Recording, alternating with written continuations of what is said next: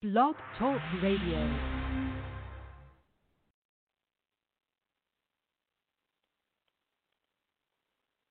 The B-I-B-L-E, that's the book for me. The B-I-B-L-E, that's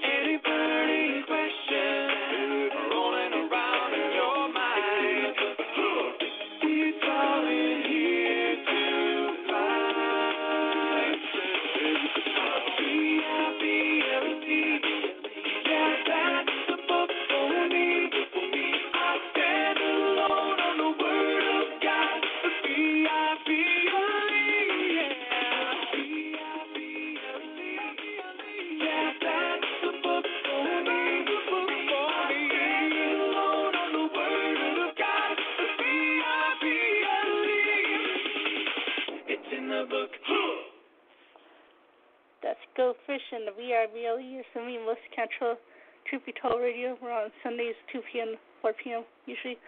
And when I get started with you is the lesson for today. This is John MacArthur and the Ultimate Prophet, Priest, and King. And it's Christmas week uh, before Christmas, so let's say we won't have another show till after Christmas, so I'll say Merry Christmas. The following sermon is by John MacArthur, pastor, author, and Bible teacher with Grace to You. If you have never contacted Grace to You, we want to send you a free booklet by John called Found God's Peace.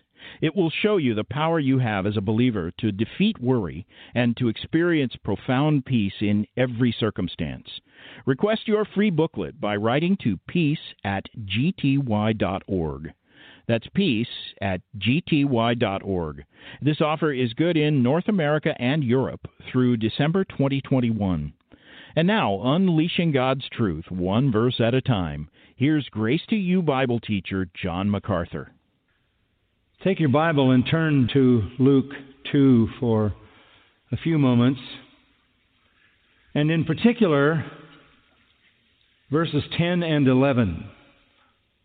The angel of the Lord said to them, Do not be afraid, for behold, I bring you good news of great joy, which will be for all the people. For today, in the city of David, there has been born for you a Savior who is Christ the Lord.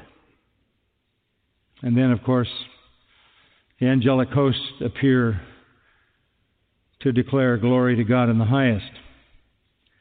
When we think about Christmas, we always wind up thinking about angels. They are sort of bit players in the cast of Christmas for most people. Uh, they appear kind of on the fringes of Christmas cards. They're lovable creatures, but they don't seem to play a very major role. At least not in the sentimental Christmas of most people. But that is not the case in the real story. Angels were the heavenly messengers sent to declare that the Savior and the Lord had arrived and that He was Christ. I want you to look at that word Christ in verse 11. That is not Jesus' last name.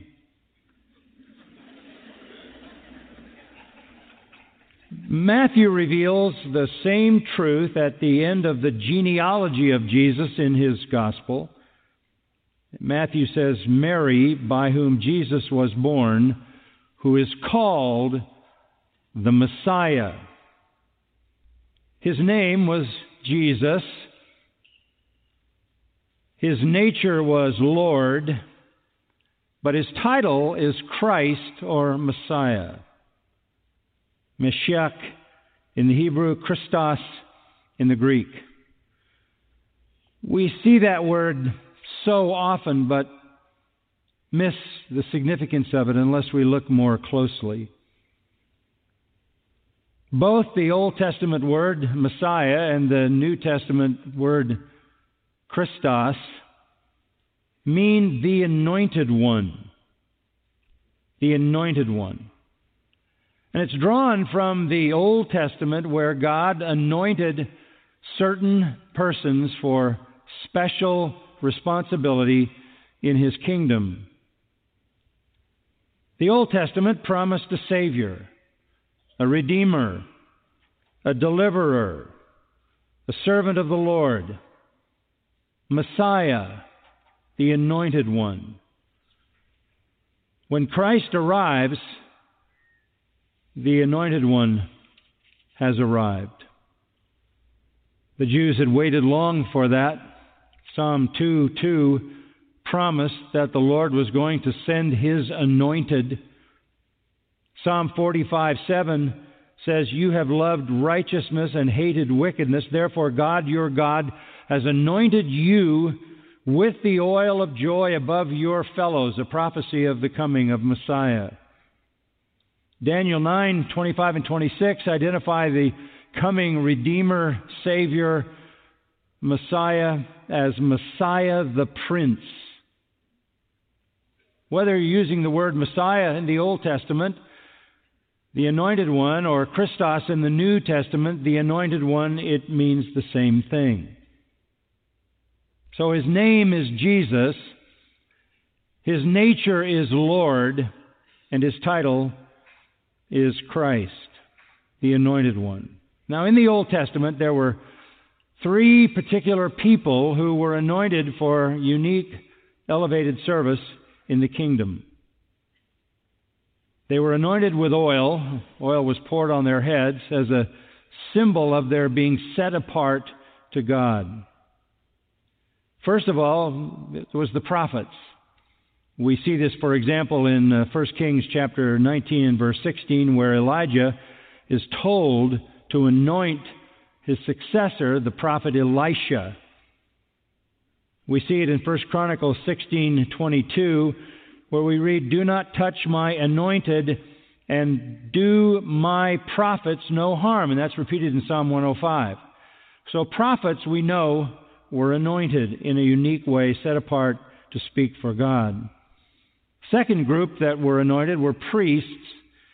In Exodus 29, you have Aaron and those who were in the Aaronic priesthood instructed to be anointed. In Exodus chapter 40, verse 15, the sons of Aaron were to be anointed again as priests unto God. In Leviticus 8, you see the same thing with Aaron being anointed. This again sets them apart for special service. And the third particular duty that received an anointing was that of the king, prophets, priests, and kings. 1 Samuel 10:1, Saul, the first king, was anointed. 1 Samuel 16, David was anointed. 1 Kings chapter 1, Solomon was anointed. And again, this symbolizes the outpouring of heavenly blessing on one who is called to a uniquely heavenly task. So the promise of God in the Old Testament was that there would come an anointed one. An anointed one, the Savior, the Redeemer, the Deliverer. But he would also be the ultimate prophet, the ultimate priest, and the ultimate king. In Isaiah 42, verse 1, we read, Behold, my servant, God is speaking, meaning Messiah, whom I uphold, my chosen one, in whom my soul delights. I have put my spirit upon him. God is identifying there his Messiah as his servant in whom he delights. In Isaiah 61, we read this similarly The Spirit of the Lord God is upon me because the Lord has anointed me to bring good news to the afflicted. He has sent me to bind up the brokenhearted, to proclaim liberty to captives and freedom to prisoners, to proclaim the favorable year of the Lord and the day of the vengeance of our God, to comfort all who mourn. The Anointed One is speaking there in Isaiah 61. The Messiah would be all three. According to Deuteronomy 18, he would be a prophet like Moses. According to Psalm 110, he would be a priest, and that's repeated again in Zechariah chapter 6. He would be a priest, a unique priest. According to Psalm 2, and then again in 2 Samuel chapter 7, he would be king. He would be the king in David's line. Psalm 2 says he would rule the nations of the world. So when you see the announcement of the angels that this is Christ, they are saying this is the promised anointed one who is the ultimate prophet, the ultimate priest, and the ultimate king. And of course, from the third chapter of Genesis, where God pronounces curses on man and woman and the serpent, we are told that there would come one who would crush the serpent's head.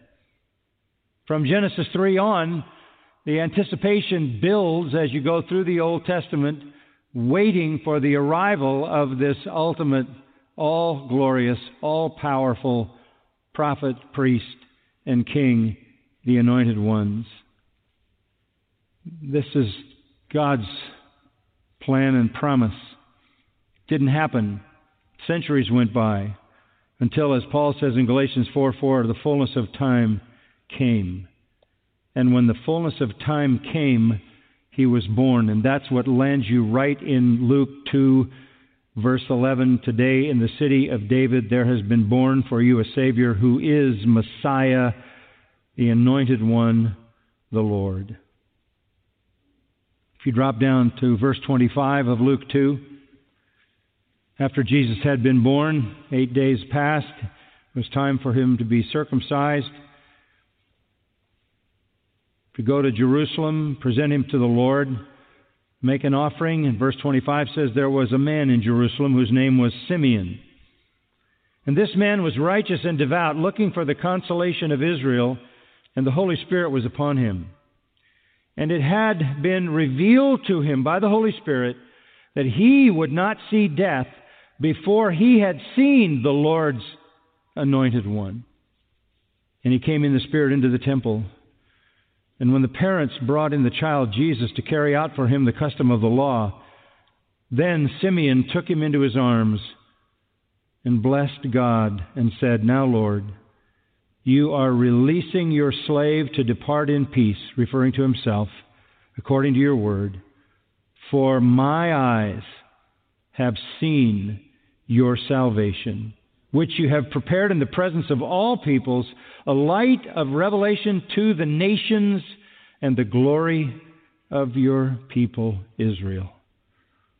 Simeon, this old man, was told by the Holy Spirit that he would not die until he had seen the Anointed One.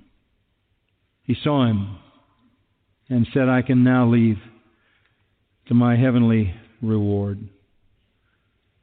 This was the most monumental day in Israel's history since the promises of the Old Testament were finally wrapped up in the last of the 39 books written. They had waited even beyond that for hundreds of years. But now, in Bethlehem, the Messiah has arrived, the Anointed One the prophet, priest, and king above all prophets, all priests, and all kings.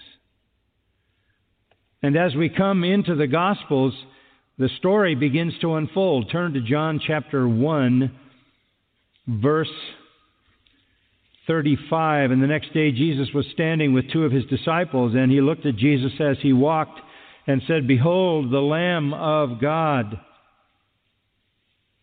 The two disciples heard him speak and they followed Jesus, and Jesus turned and saw them following and said to them, What do you seek? And they said to him, Rabbi, which translated means teacher, where are you staying? He said to them, Come and you will see. So they came and saw where he was staying, and they stayed with him that day, for it was about the tenth hour. One of the two who heard John, John the Baptist, speak and followed him was Andrew, Simon Peter's brother. He found first his own brother Simon and said to him, We have found the Messiah, which translated means Christ. We have found the Messiah. The disciples knew he was the promised Messiah. He declared that himself. Look at Luke chapter 4. Luke chapter 4. He came to Nazareth, down in verse 16, entered the synagogue, stood up to read, took the book of the prophet Isaiah, which was handed to him. He opened the book and found the place where it was written The Spirit of the Lord is upon me, and that is what we just read in Isaiah 61. That's what Jesus found and read because he anointed me to preach the gospel to the poor. He sent me to proclaim release to the captives and recovery of sight to the blind, to set free those who are oppressed, to proclaim the favorable year of the Lord. He closed the book, gave it back to the attendant, and sat down, and the eyes of all in the synagogue were fixed on him.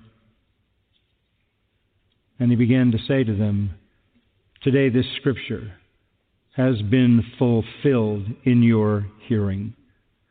The Anointed One has arrived. That's how the New Testament begins. In the fourth chapter of John's Gospel, we read Jesus' conversation with the Samaritan woman. The woman said to him, verse 25, I know that Messiah is coming he who is called Christ. When that one comes, he will declare all things to us. Jesus said to her, I who speak to you am he. The New Testament Gospels are written to declare that the promised Messiah, prophet, priest, and king arrived, and he arrived as Jesus, the one who was also Lord. In John 11, verse 25, Jesus says to Martha, I am the resurrection and the life. He who believes in me will live even if he dies, and everyone who lives and believes in me will never die. Do you believe this? She said to him, Yes, Lord, I have believed that you are the Christ, the Son of God, even he who comes into the world. She is declaring that he is that promised Redeemer, Savior, Deliverer, Messiah, prophet, priest, and king. In the book of Acts, Peter stands up to preach that great sermon on the day of Pentecost, chapter 2, verse 30, and he declares that David was a prophet and knew that God had sworn to him with an oath to seat one of his descendants on his throne, verse 30 of Acts 2. And he looked ahead and spoke of the resurrection of the Messiah the Christ, that he would neither be abandoned to Hades nor his flesh suffer decay. This Jesus God raised up again, to which we are all witnesses. Therefore, having been exalted to the right hand of God, and having received from the Father the promise of the Holy Spirit, he has poured forth this which you both see and hear. For it was not David who ascended into heaven, but he himself says, The Lord said to my Lord, Sit at my right hand until I make your enemies a footstool for your feet. Therefore, let all the house of Israel know for certain that God has made him, that is Jesus, both Lord and Christ. This Jesus whom you crucified. The message of the Lord Himself was that He is the Messiah and He has arrived to fulfill the promises. This is affirmed by the apostles and the disciples. This becomes the subject of their preaching in the book of Acts. If you go down to chapter 3, verse 18, the things which God announced beforehand by the mouth of all the prophets that his Christ would suffer, he has thus fulfilled. They had not acknowledged that the Christ would suffer, the Messiah would suffer. So the apostles had to preach that it was promised by God that Messiah would suffer. Come to the eighth chapter. We meet Philip and it says Philip went down to the city of Samaria and began proclaiming Christ, Messiah. The message of the, the apostles was that the Messiah, the promised one, had arrived. Chapter 9. Immediately, Paul the apostle began to proclaim Jesus in the synagogue, saying, He's the Son of God. Verse 20. He kept increasing in strength, verse 22, and confounding the Jews who lived at Damascus by proving that this Jesus is the Christ, the Messiah, the Anointed One. Chapter 10, verse 34, opening his mouth, Peter said, I most certainly understand now that God is not one to show partiality, but in every nation, the man who fears him and does what is right is welcome to him. The word which he sent to the sons of Israel, preaching peace through Jesus Christ. He is Lord of all. The message of Peter, as the message of Paul, was always the reality of the arrival of the Messiah in the form of Jesus. Chapter 17, Paul in Thessalonica went into the synagogue. Verse 3, chapter 17, explaining and giving evidence that the Christ, the Messiah, had to suffer and rise again from the dead, and saying, This Jesus, whom I am proclaiming to you, is the Christ. So you get the picture.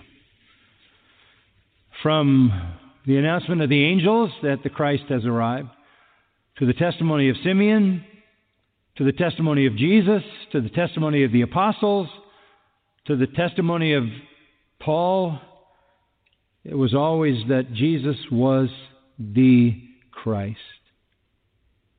And as the Christ, he was the ultimate prophet, priest, and king. All three of those come together in the first chapter of Hebrews, so I want you to turn to that. It really is the text of the day. Hebrews chapter 1.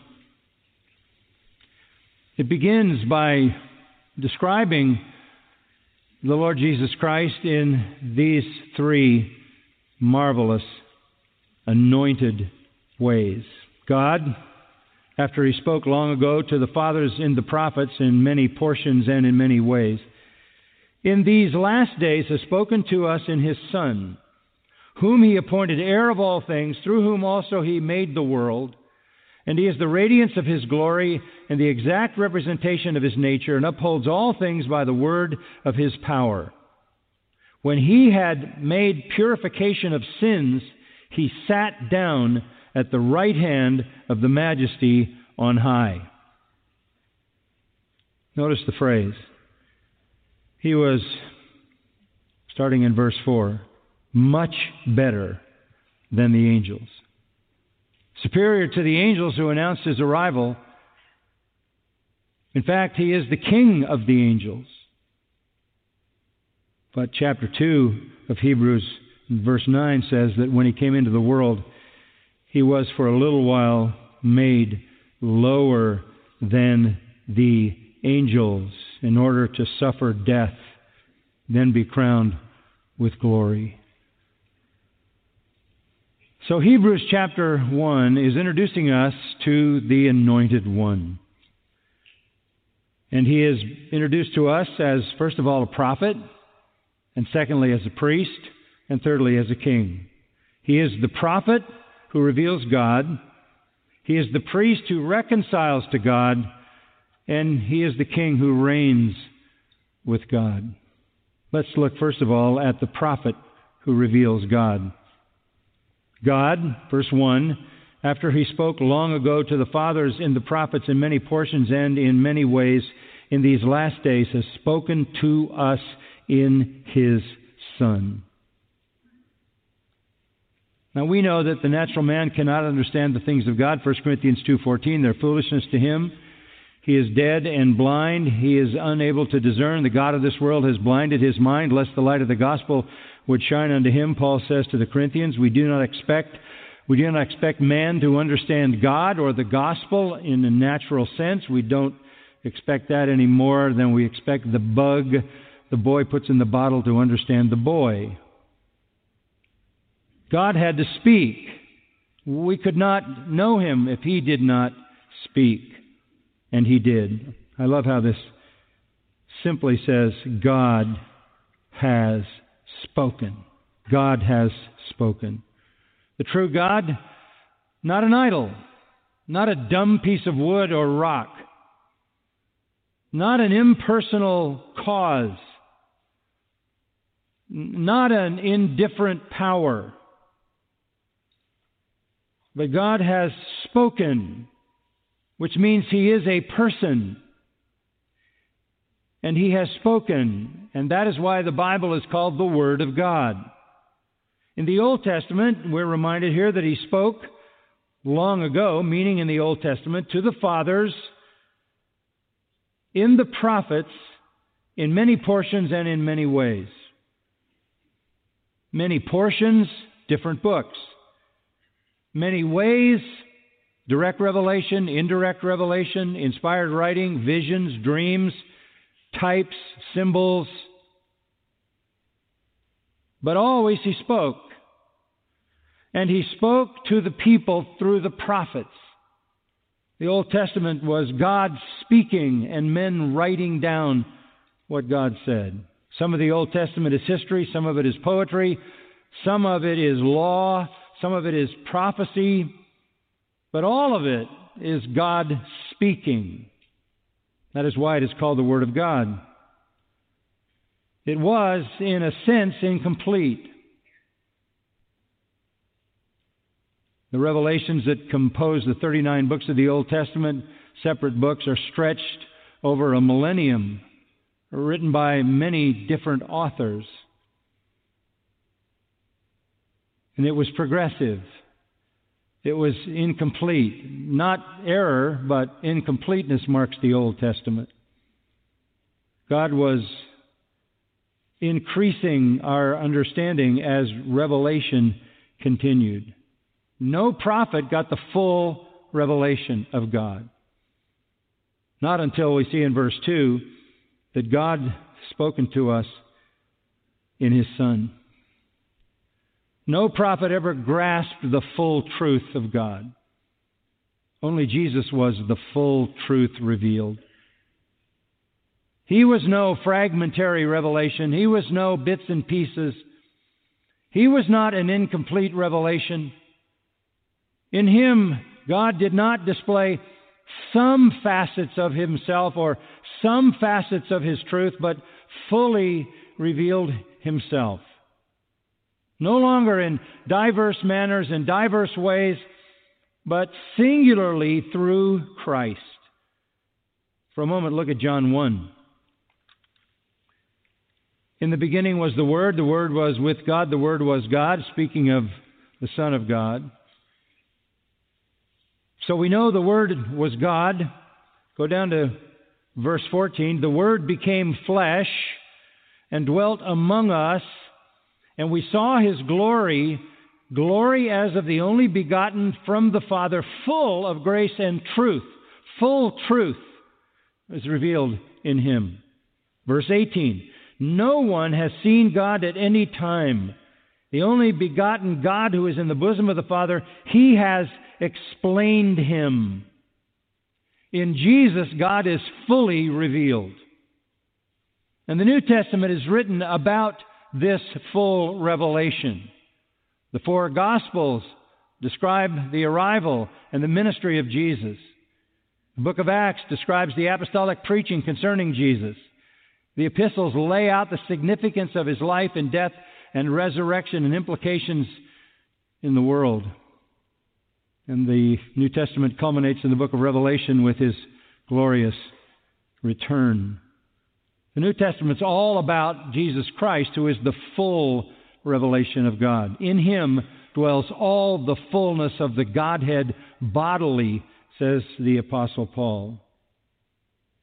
God spoke in his Son. And by the way, the words of Jesus, they said they'd never heard a man speak like that man spoke. It was clear, even to Nicodemus, the teacher in Israel, that Jesus was a teacher sent from God. He spoke for God. In fact, he says he only spoke what God wanted him to speak. In John chapter 5, you see how powerful his words are. The most powerful expression of his words since the creation, John 5:25 Truly, truly, I say to you, an hour is coming, and now is when the dead will hear the voice of the Son of God, and those who hear will live.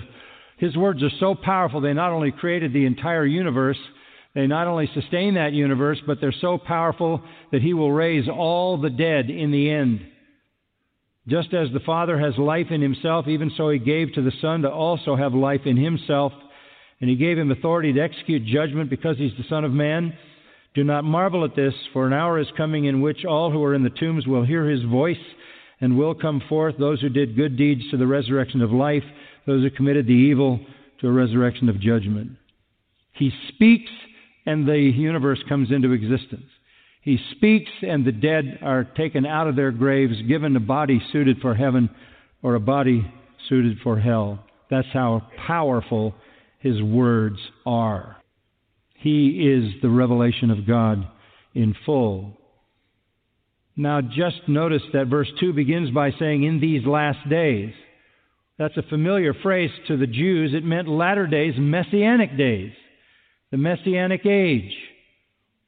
He had arrived in God's time to be the Messiah, and he is the voice of God.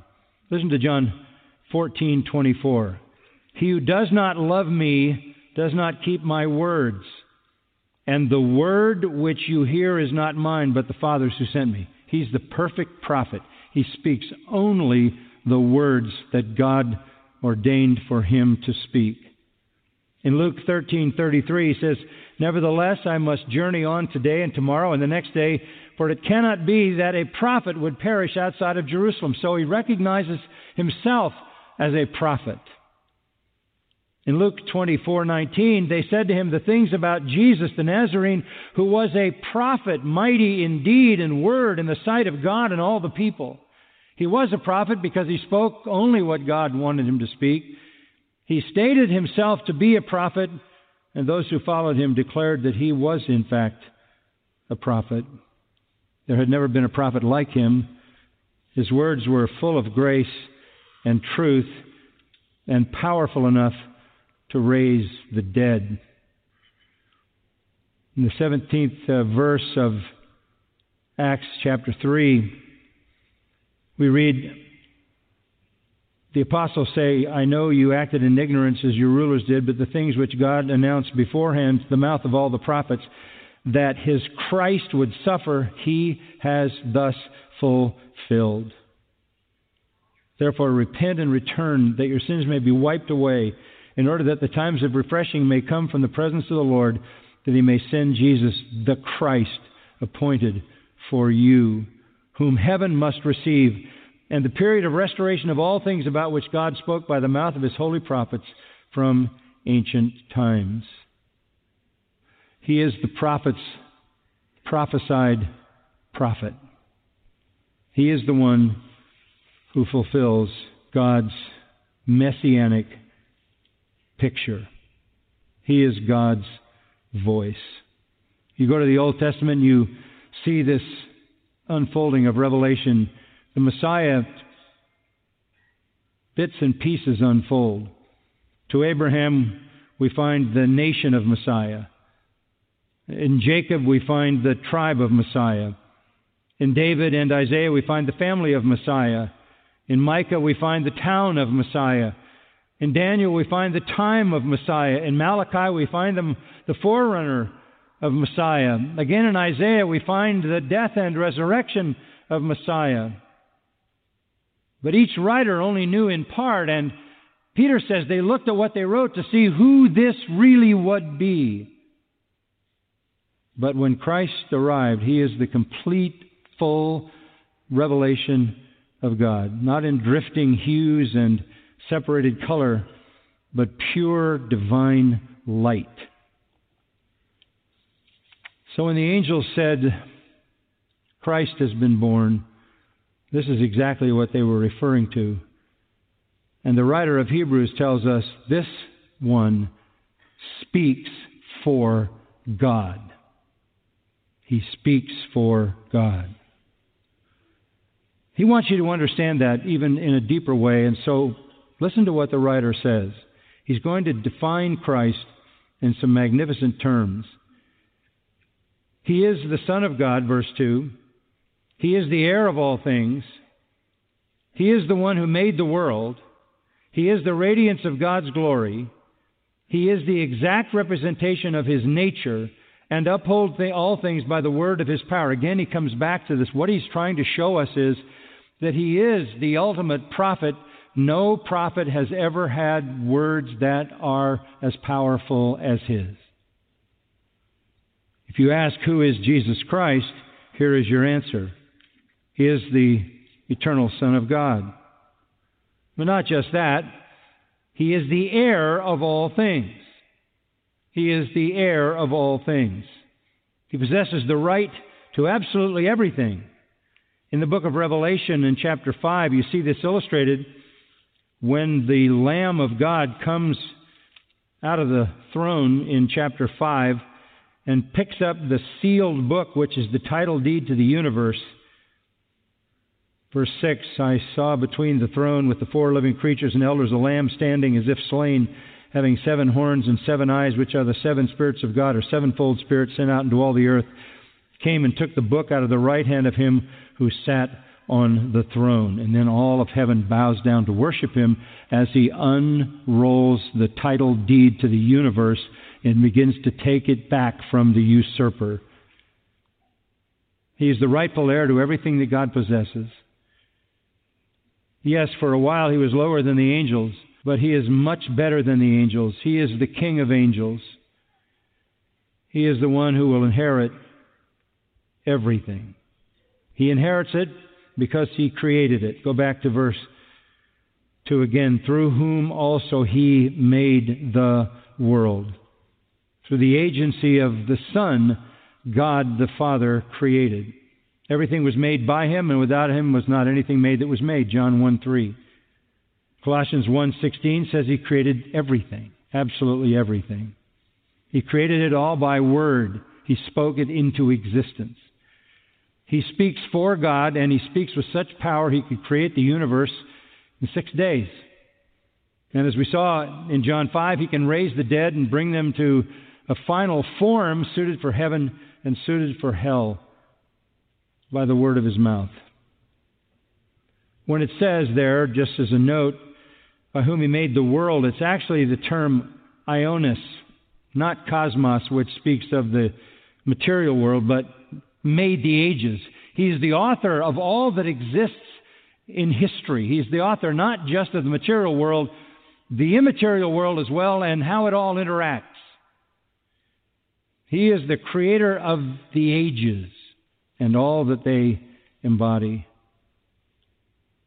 As such, also, verse 3 says he's the radiance of God's glory. He's the heir of all, he's the creator of all, because he is the light of all. When it says he is the radiance, it's the word brightness, actually. He is the shining forth of God's glory. 2 Corinthians 4 says that. We see the glory of God shining in the face of Jesus. Just as the radiance of the sun reaches the earth and lights and warms, gives life and growth, so Christ is the glorious light of God shining into the hearts of men. The brightness of the sun is not the sun, but the brightness of the sun draws its energy from the sun. The brightness of the sun is as old as the sun. Never was the sun without its brightness.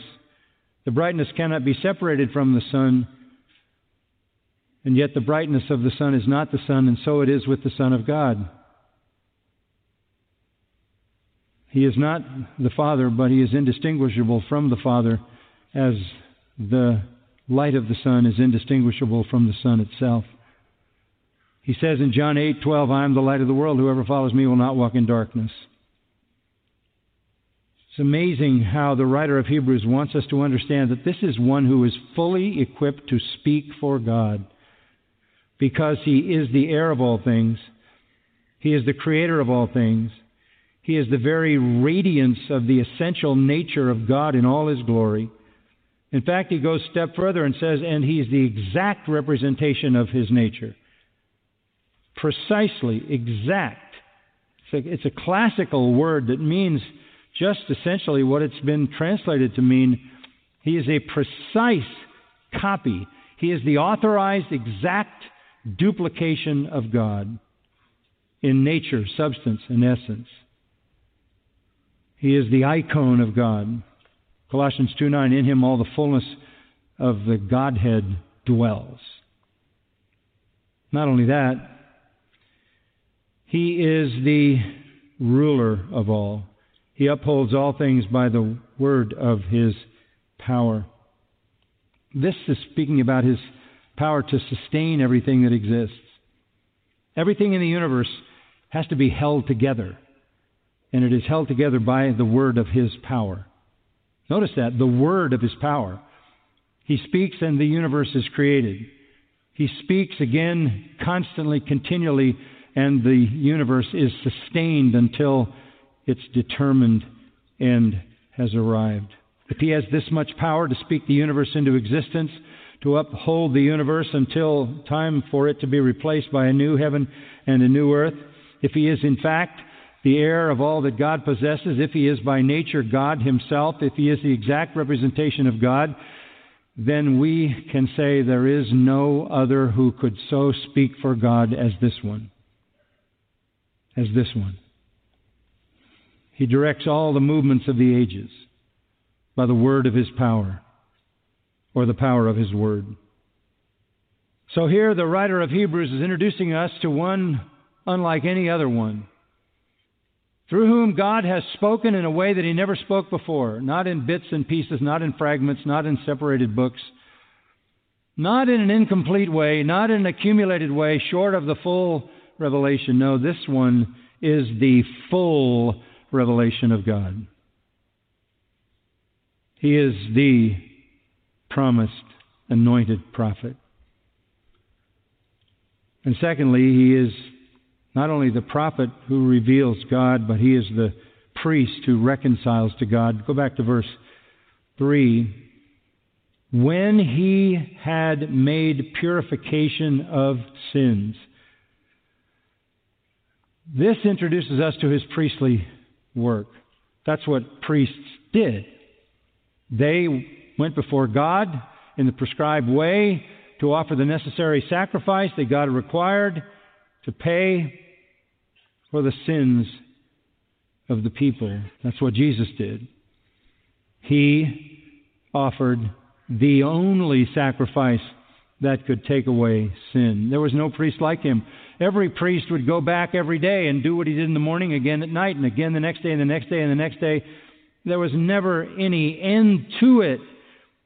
But the, the, the writer of Hebrews wants us to understand there's never been a priest like this one. Chapter 2, verse 17. He became a merciful and faithful high priest in things pertaining to God to make propitiation for the sins of the people, propitiation and satisfaction. He offered a sacrifice that satisfied God.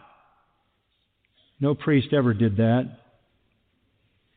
Chapter 4, verse 14, we have a great high priest, Jesus Christ, the Son of God.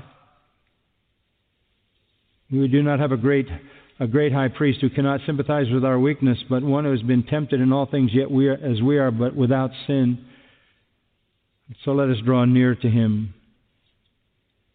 He is a priest like no other priest. Chapter 5, verse 5. So also Christ, there is, Messiah, did not glorify himself so as to become a high priest, but he who said to him, You are my son, today I have begotten you, Psalm 2, just as he also in another passage says, You are a priest forever according to the order of Melchizedek.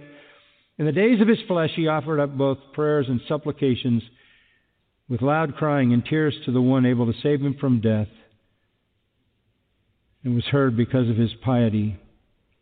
Verse 9 says, Having been made perfect, he became to all those who obey him the source of eternal salvation. I can't leave that theme without looking at chapter 9 of Hebrews.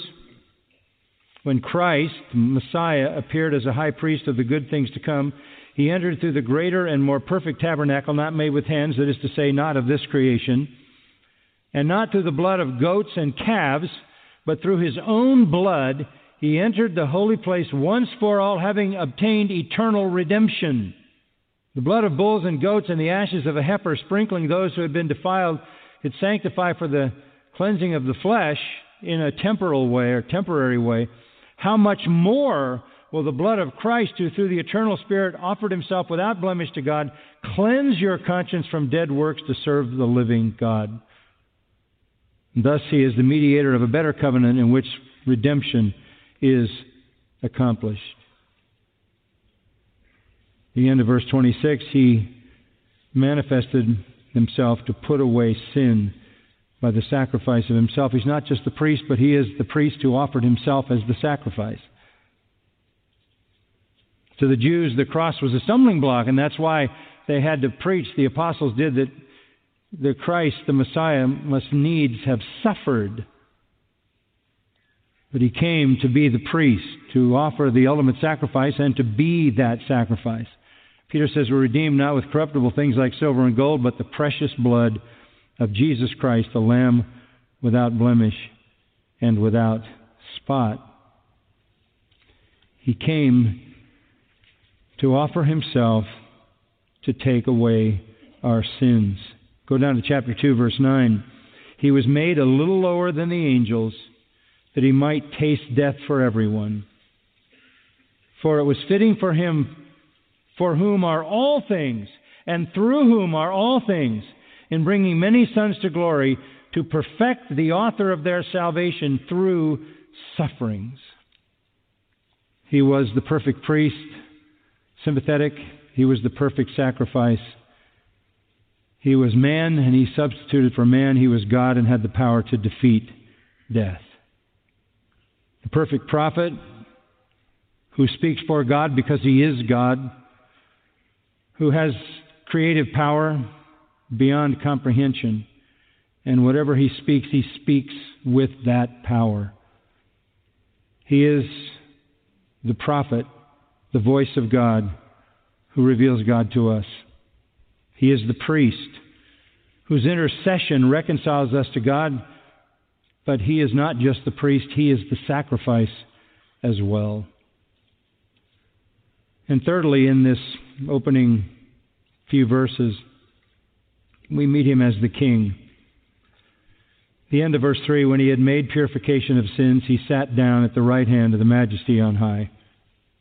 Priests never sat down, they never stopped offering sacrifices. It was impossible for them to sit down. Sacrifices in the morning, sacrifices in the afternoon, day after day after day, year after year, decade after decade, century after century. The priest never sat down because his work was never finished. But Jesus sat down because he was not just a priest, he was a king. He sat down at the right hand, the power side of the majesty on high. He took his rightful place As the book of Revelation says, he became King of Kings and Lord of Lords. And from that moment when he ascended into heaven after he had accomplished his priestly work, he reigns as the eternal King. So, the writer of Hebrews introduces us again to the Christ, the prophet who speaks for God, reveals God, the priest who reconciles us to God, and the king who reigns with God. The evidence of his sovereign royalty is verse 4. Having become as much better than the angels, as he inherited a more excellent name than they. For to which of the angels did he, God, ever say, You're my son, today I've begotten you? And again, I will be a father to him, and he shall be a son to me. God never said that to an angel. And when he again brings the firstborn into the world, he says, And let all the angels of God worship him. Now that takes us back to where we started. Go back to Luke chapter 2. He arrives as the anointed prophet, priest, and king. The writer of Hebrews says he's much better than the angels. And the angels acknowledge him as their king. And that's exactly what they do when the angel of the Lord appears and says, Today in the city of David there has been born for you a Savior who is Christ the Lord. And suddenly there appeared with the angel a multitude of the heavenly host praising God and saying, Glory to God in the highest. The angels don't need a prophet. The angels don't need a priest. The angels do have a king. He has always been their king. Jesus, King of angels, heaven's light. Charles Wesley understood that when he wrote, Hark the herald angels sing, Glory to the new-born King. The angels, the holy angels, have always worshipped him, and they worship him as the ultimate prophet, priest, and king, God's promised anointed Redeemer. Let's bow together in prayer.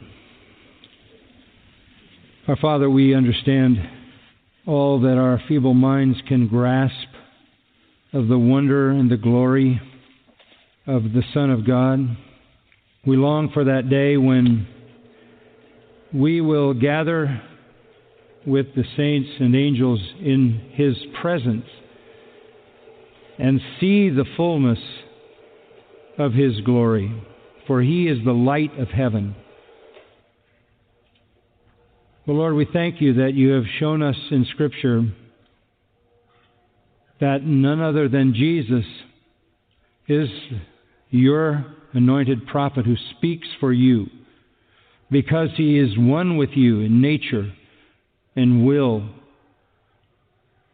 He is the priest that you required to offer the sacrifice of himself as a sufficient propitiation for sin and he is the king whose priestly work was validated by the resurrection and by seating him at your right hand on that throne from which he rules as King of Kings. We thank you for that announcement that day. We thank you for the reality that Christ is exactly who the angels said he was. He is Jesus, who is Christ the Anointed One, the Lord. Help us not to misunderstand any of the glory that belongs to Him so that we can join the heavenly host and say He's not just the King of angels, He's, he's our King. We, we needed a prophet. We desperately needed a priest and we now have a King who loves us and shares the fullness of his eternal inheritance with us forever. This is the one who was born in Bethlehem. You've been listening to John MacArthur, Bible teacher with Grace to You. For free access to all of John's lessons and a listing of study Bibles and books available for sale, visit Grace to You's website at gty.org. John MacArthur and Grace to You reserve all copyright protection under applicable law. Our copyright policy is available at gty.org and it includes instructions for and limitations on duplicating this digital file.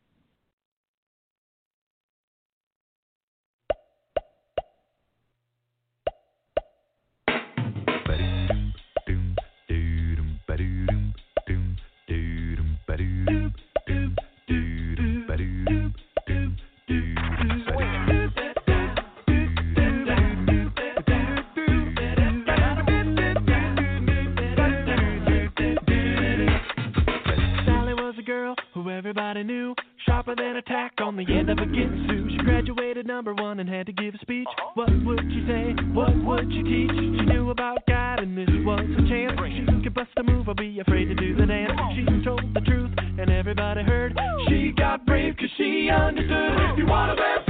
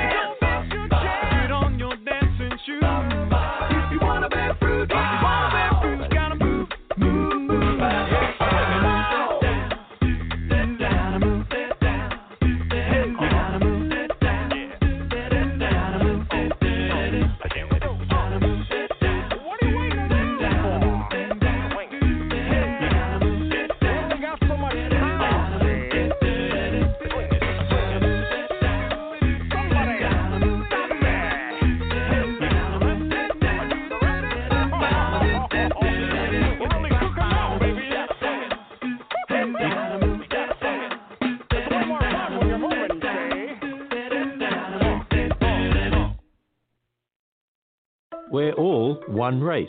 This is Ken Ham, CEO of Answers in Genesis, Ark Encounter, and the Creation Museum. Over the past months, politicians, activists, and even Christians have suggested a variety of solutions to the race problems in the United States. Some have advocated violence, reparations, removing historic symbols, or other solutions. But the only true lasting solution is the history in God's Word, which builds a truly biblical worldview and the gospel of Jesus Christ. And that's what we'll look at all this week. You know, Genesis teaches that God created just two people in the beginning. They were made in God's very image. And Scripture is clear everyone today is their descendant. This means there's only one race, the human race, and every person is made in God's image. Discover Grace Relations on Answers.tv, our new video streaming platform. Enjoy hundreds of videos, science and nature programs, conferences, and more at Answers.tv.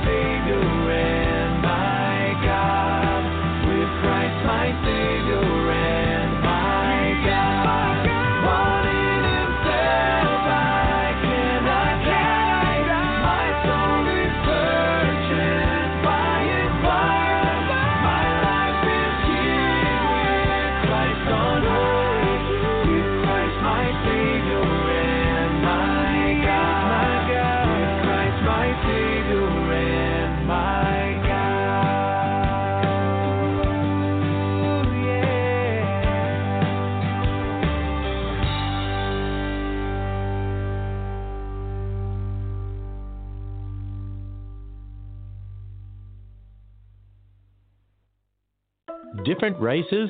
No. This is Ken Ham, co author of the powerful book against racism called One Race, One Blood. Yesterday we learned everyone is descended from the first two people God created. Therefore, there's only one race, the human race. But if we're all one race, why are there different people groups around the world? Where'd they come from? Well, the Bible gives us the answer. After the global flood, the human population gathered together in rebellion against God. Now, God confused their languages, forcing them to spread out and fill the earth. And as they moved around the world, each group took unique combinations of genetic information with them. And soon, well, different people groups and cultures arose. But everyone traces their ancestry back to Noah, and then back to Adam and Eve. Discover more answers to racism when you go to our website, AnswersRadio.com. Relevant answers from the Bible and science are found right there. AnswersRadio.com.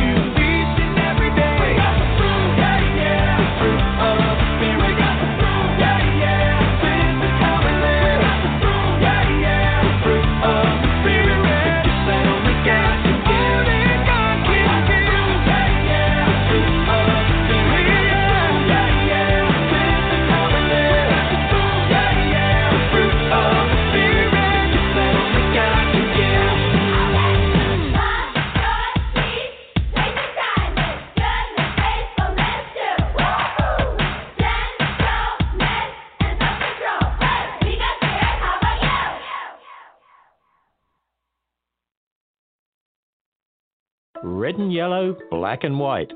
This is Ken Ham, encouraging all churches to start their thinking with God's Word. We've all heard the children's chorus that says we're red and yellow, black and white, but this week we've learned we're all one race. And there aren't red, yellow, black and white races. There's only one race. And we could say it's a brown race. We all have a brownish pigment called melanin the main pigment involved in skin shade. And note I said skin shade, not color. We're all the same basic color, brown, just different shades. To put it simply, a lot of melanin produces a dark brown shade. A little bit of melanin produces a light brown shade, and there's all kinds of shades in between. It's just part of the diversity God put into the one humankind. Discover more answers to questions regarding race and racism when you visit our website at AnswersRadio.com. Be equipped to respond biblically to this vital issue at AnswersRadio.com. Um, yeah. A mighty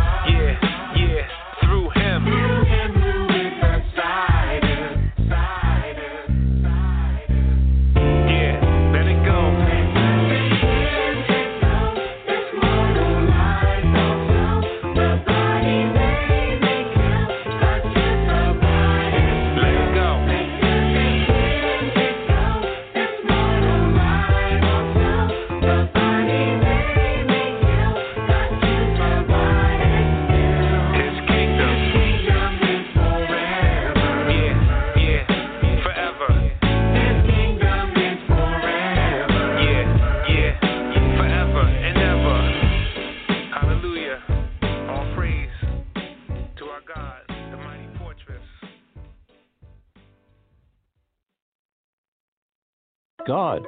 He looks at the heart. This is Ken Ham inviting you to visit the full size Noah's Ark attraction in northern Kentucky. In 1 Samuel, the prophet anoints the next king of Israel. He thinks it'll be David's brother based on external appearance. But God tells him not to look on the outward appearance, for God looks at the heart. In our culture, we make a big deal about outward appearance, whether it's weight, attractiveness, or the shade of our skin, but these differences are minor. For example, the genetic difference between any two people groups is only a fraction of 1% of our DNA. It's an incredibly small difference, and yet people focus heavily on it. Let's not be like the world, obsessing over minor outward differences. Let's look at the heart the way God does. Discover more biblical truth applied to the issues of our day at AnswersRadio.com and learn about our exciting new video streaming platform when you go to AnswersRadio.com.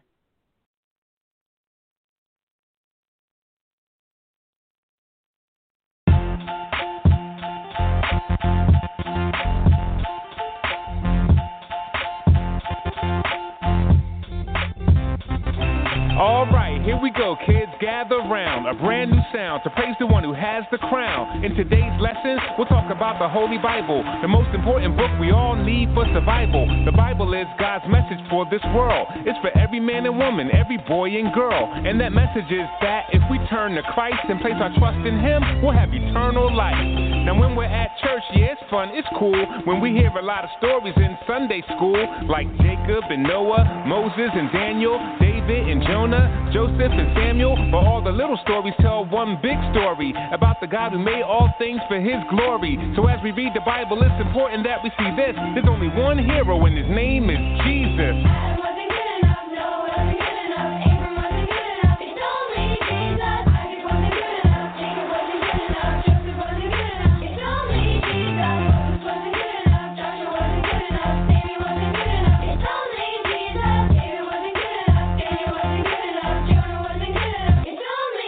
In the story of the Bible, where should we begin? When God made the whole wide world just by speaking. By his great might, he said, Let there be light.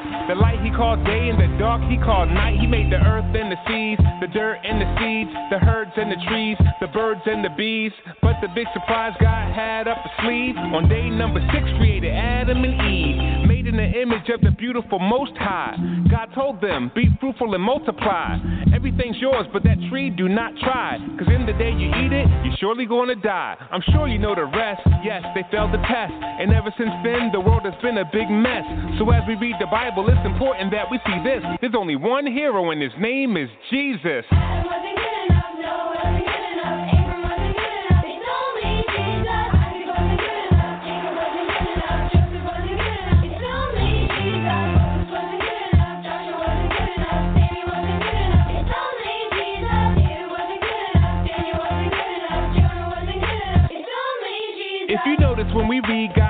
Today, the greatest saints had their flaws on full display. And it was written down for us in order that we may recognize that Christ is the only way. Adam ate forbidden fruit and lost his life.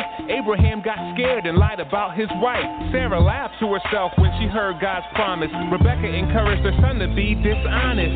Aaron used crafts to make a golden calf. Moses got mad, struck the rock with a staff. David sinned greatly, even lost his baby. And Jacob, he was just all around shady. The point is not to make light of our flaws, but to show that every one of us needs the cross. So as we read the Bible, it's important that we see this. There's only one hero, and his name is Jesus.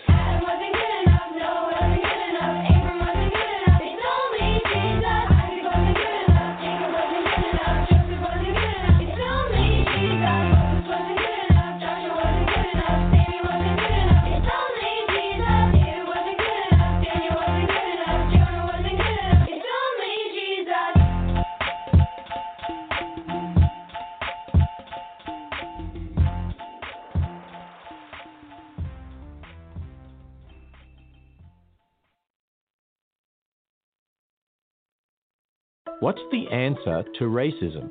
This is Ken Ham offering you a free seven day trial of the streaming service Answers.tv.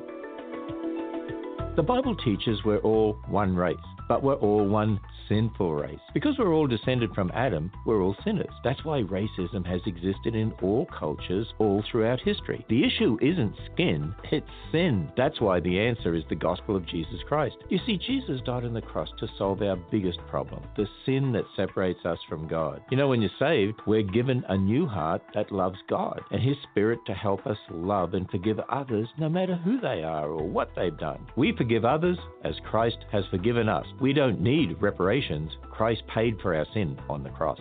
We don't need race relations. We need grace relations. Get answers that start with God's Word on Answers.tv. Discover our video streaming platform for the whole family at Answers.tv. What is prayer? Prayer is offering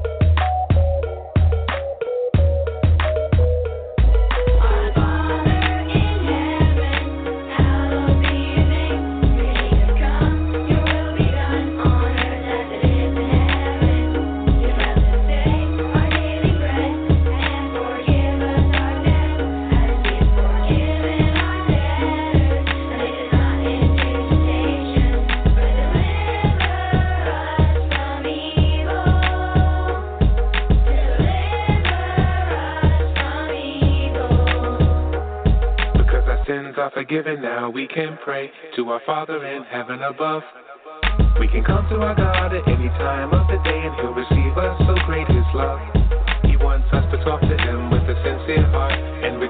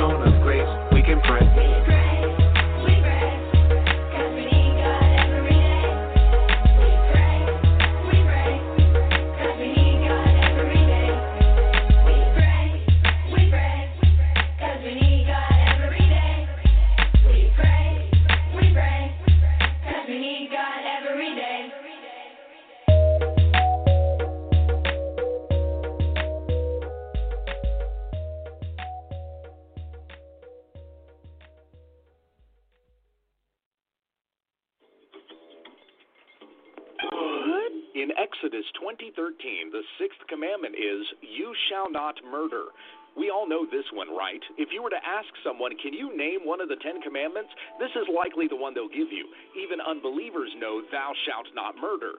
So, what is murder? It seems like a simple question with a simple answer. Do not kill anyone for any reason ever. But just before God said, Do not kill, he had Israel fight the Amalekites. After giving them the law again, he sent Israel into the promised land to kill the Canaanites. There are occasions when death is just. If a man kills an intruder to defend life or property, if a soldier or police officer has to put someone down, if the state executes a criminal for crimes deserving of the death penalty. These are examples of justice according to the Bible. There is no blood guilt on those who do justice. Therefore, not all killing is murder. So, what is being forbidden by the sixth commandment? The sixth commandment absolutely forbids the taking of life, whether your own or your neighbor's, unjustly.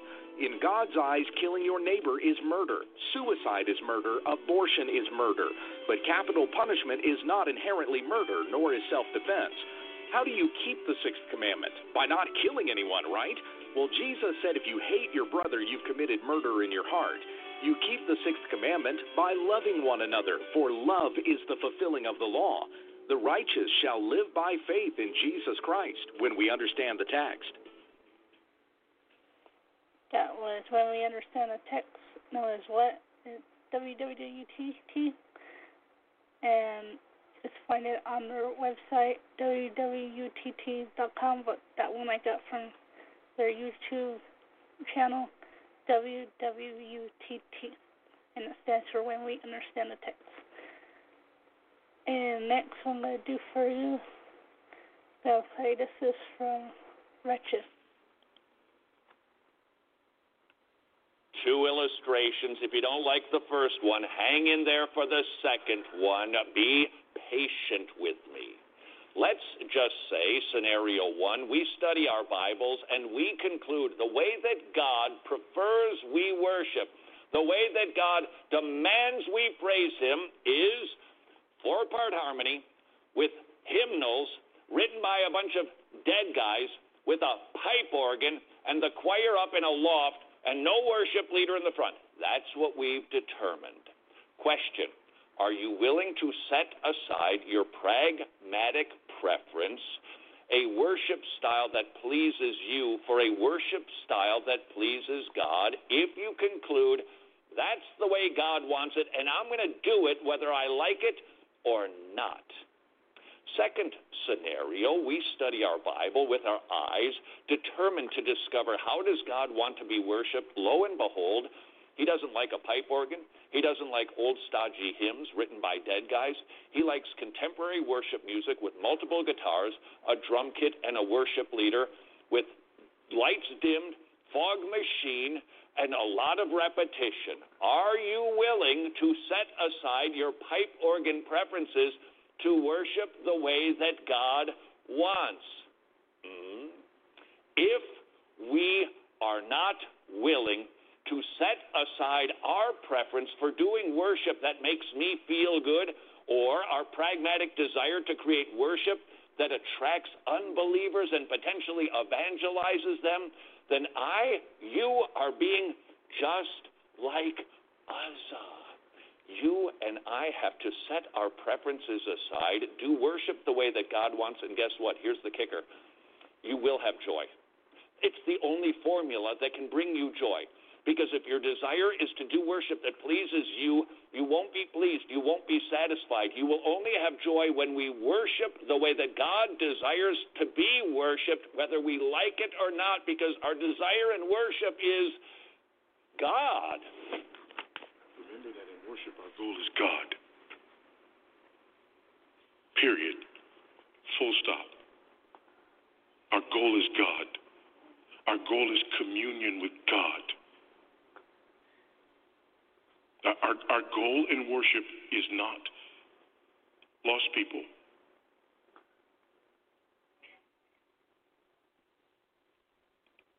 That, that's not our goal in worship. Our goal in worship is God. Do we want to evangelize? Amen. Hallelujah. Praise the Lord all day, every day, twice on Sunday. Yes, we do. But our goal in worship is God. so, how and why do you worship God?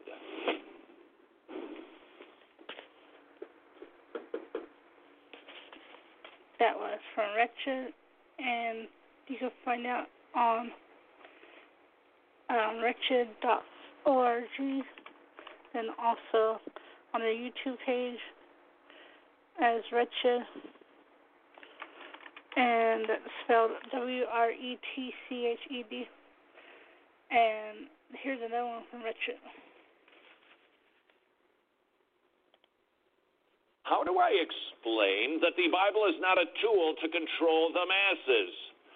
Prove it. That's the response that I would start with if somebody accuses the Bible of being a book that was contrived and used by wicked people, presumably, to reach their nefarious ends. I would simply ask for the proof. In order to prove that statement that the Bible is just a book that was concocted by people to control other human beings, you would have to know their hearts. Do we have that recorded anyplace? Do we know the motives of people who have used the book to suppress the masses?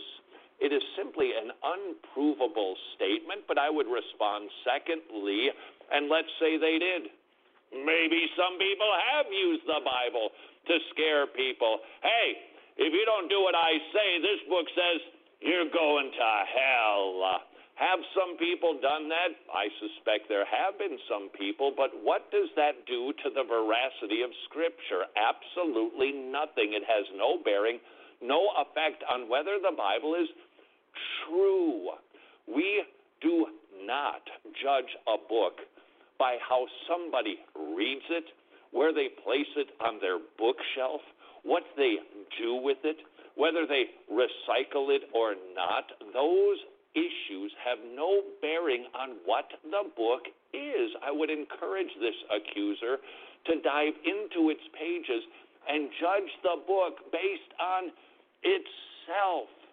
That is the answer to so many attacks on Scripture. Ultimately, we want them to read it. That is the best encouragement that we can give to somebody. Yes, always be prepared to give a reason for the hope that lies within you. Yes, know your apologetics. Yes, be prepared to defend the veracity of Scripture. Yes, understand textual criticism. But might I suggest we actually take the sword out of its sheath rather than just defending the weapon, employ it, encourage the accuser Read it for yourself, and what you are going to discover is this Bible demonstrates itself to be supernatural, and it has shown itself to be reliable. It is filled with prophetic accuracy. It has eyewitness accounts of supernatural events, the chief of which is Jesus rising from the dead. Furthermore, you have the testimony of 2,000 years, lives changed. This book does something. And furthermore, there has been no book that has more influenced Western civilization than the Bible itself. It is unmistakable. Even Jordan Peterson acknowledges that. Those are the proofs that we can share with people that the Bible is reliable. But the best thing we can do for somebody is open it up and have them read it. Everybody has known for a long time that training indigenous. That was once again from Wretched, and Wretched is host Todd Friel. And you can view their website, wretched.org, W R T C H E D.org, and then also find their videos on YouTube. On their website, they have a radio show and a TV show, so check that out. And thanks for listening. We must control it here on Truth Be Told Radio. I'm going to play a song. This is called Immutable by Shai Linne. Lord,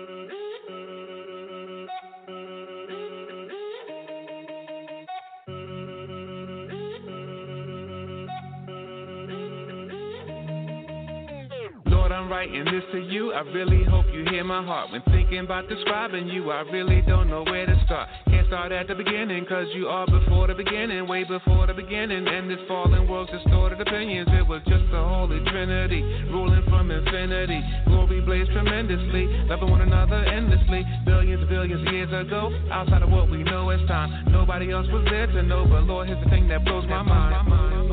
As long ago as that was, as long ago as that was, you have not changed, Lord. Oh Lord, Lord, Lord.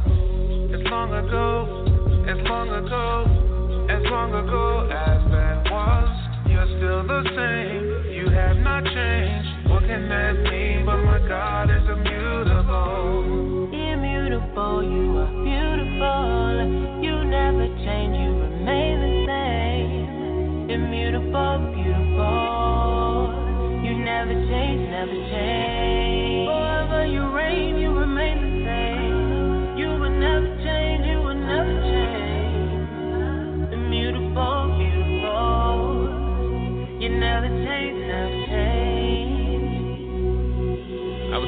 Just the other day how you reign supreme by far. Not just because of what you do, but simply because of who you are. There's none like you in existence. You are God and you need no assistance. Even though we show you resistance, you sent Jesus to close the distance that existed between God and man. According to your sovereign plan, we changed many times in one lifespan. I've changed even since this song began. Lord, I'm so glad that you're not like us. All that you do will certainly last. You are the rock that we can trust. Shows us back in eternity past. As long ago as that was. As long ago as that was, you have not changed, Lord. Oh Lord, Lord, Lord. As long ago, as long ago, as long ago as that was, you're still the same. You have not changed. What can that mean? But my God is immutable. Immutable, you are beautiful. You never change, you. Immutable,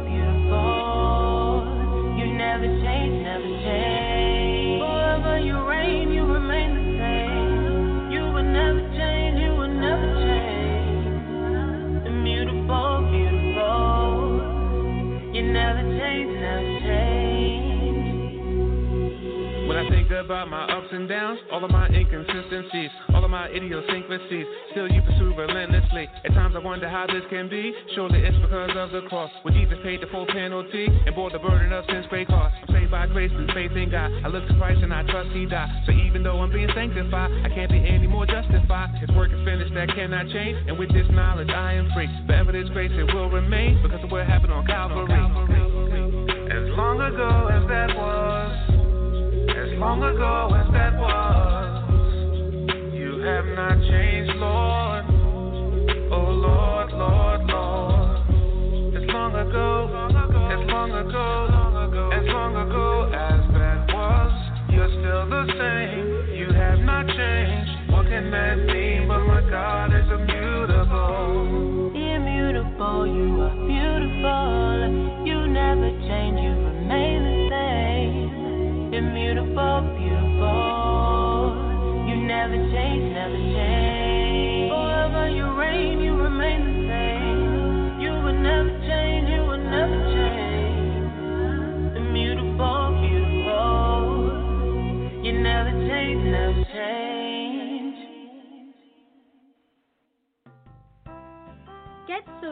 Truth Be Told Radio. Check us out on our Facebook like page as Truth Be Told Radio. You can find our website at truthbetoldradio.com. That is T R U T H B E T O L D R A D I O dot C O M. Truthbetoldradio.com. Do you have any questions, suggestions, comments, or want to tell us anything? Send those emails to truthbetoldradioshow at gmail.com. Remember, by sending us your email, you give us permission to read it on the air. So write us at truthbetoldradioshow at gmail.com. If you'd like to read blogs, we've got you covered. Check out ours at truthbetoldradio.blogspot.com. That's truthbetoldradio.blogspot.com. Also, follow us on Twitter as truth, the letter B, then told radio. That is T R U T H B T O L D R A D I O. Once again, that is truth, the letter B only, not B E, told radio. This is due to the restraints for Twitter's username links. Finally, to learn the testimony of Melissa Canchoa, the hostess of Truth Be Told Radio, see smilesandstuff.com. That's S M I L E S A N D S T U F F dot C O M. Smilesandstuff.com. So stay social with us and thanks for listening to Truth Be Told Radio.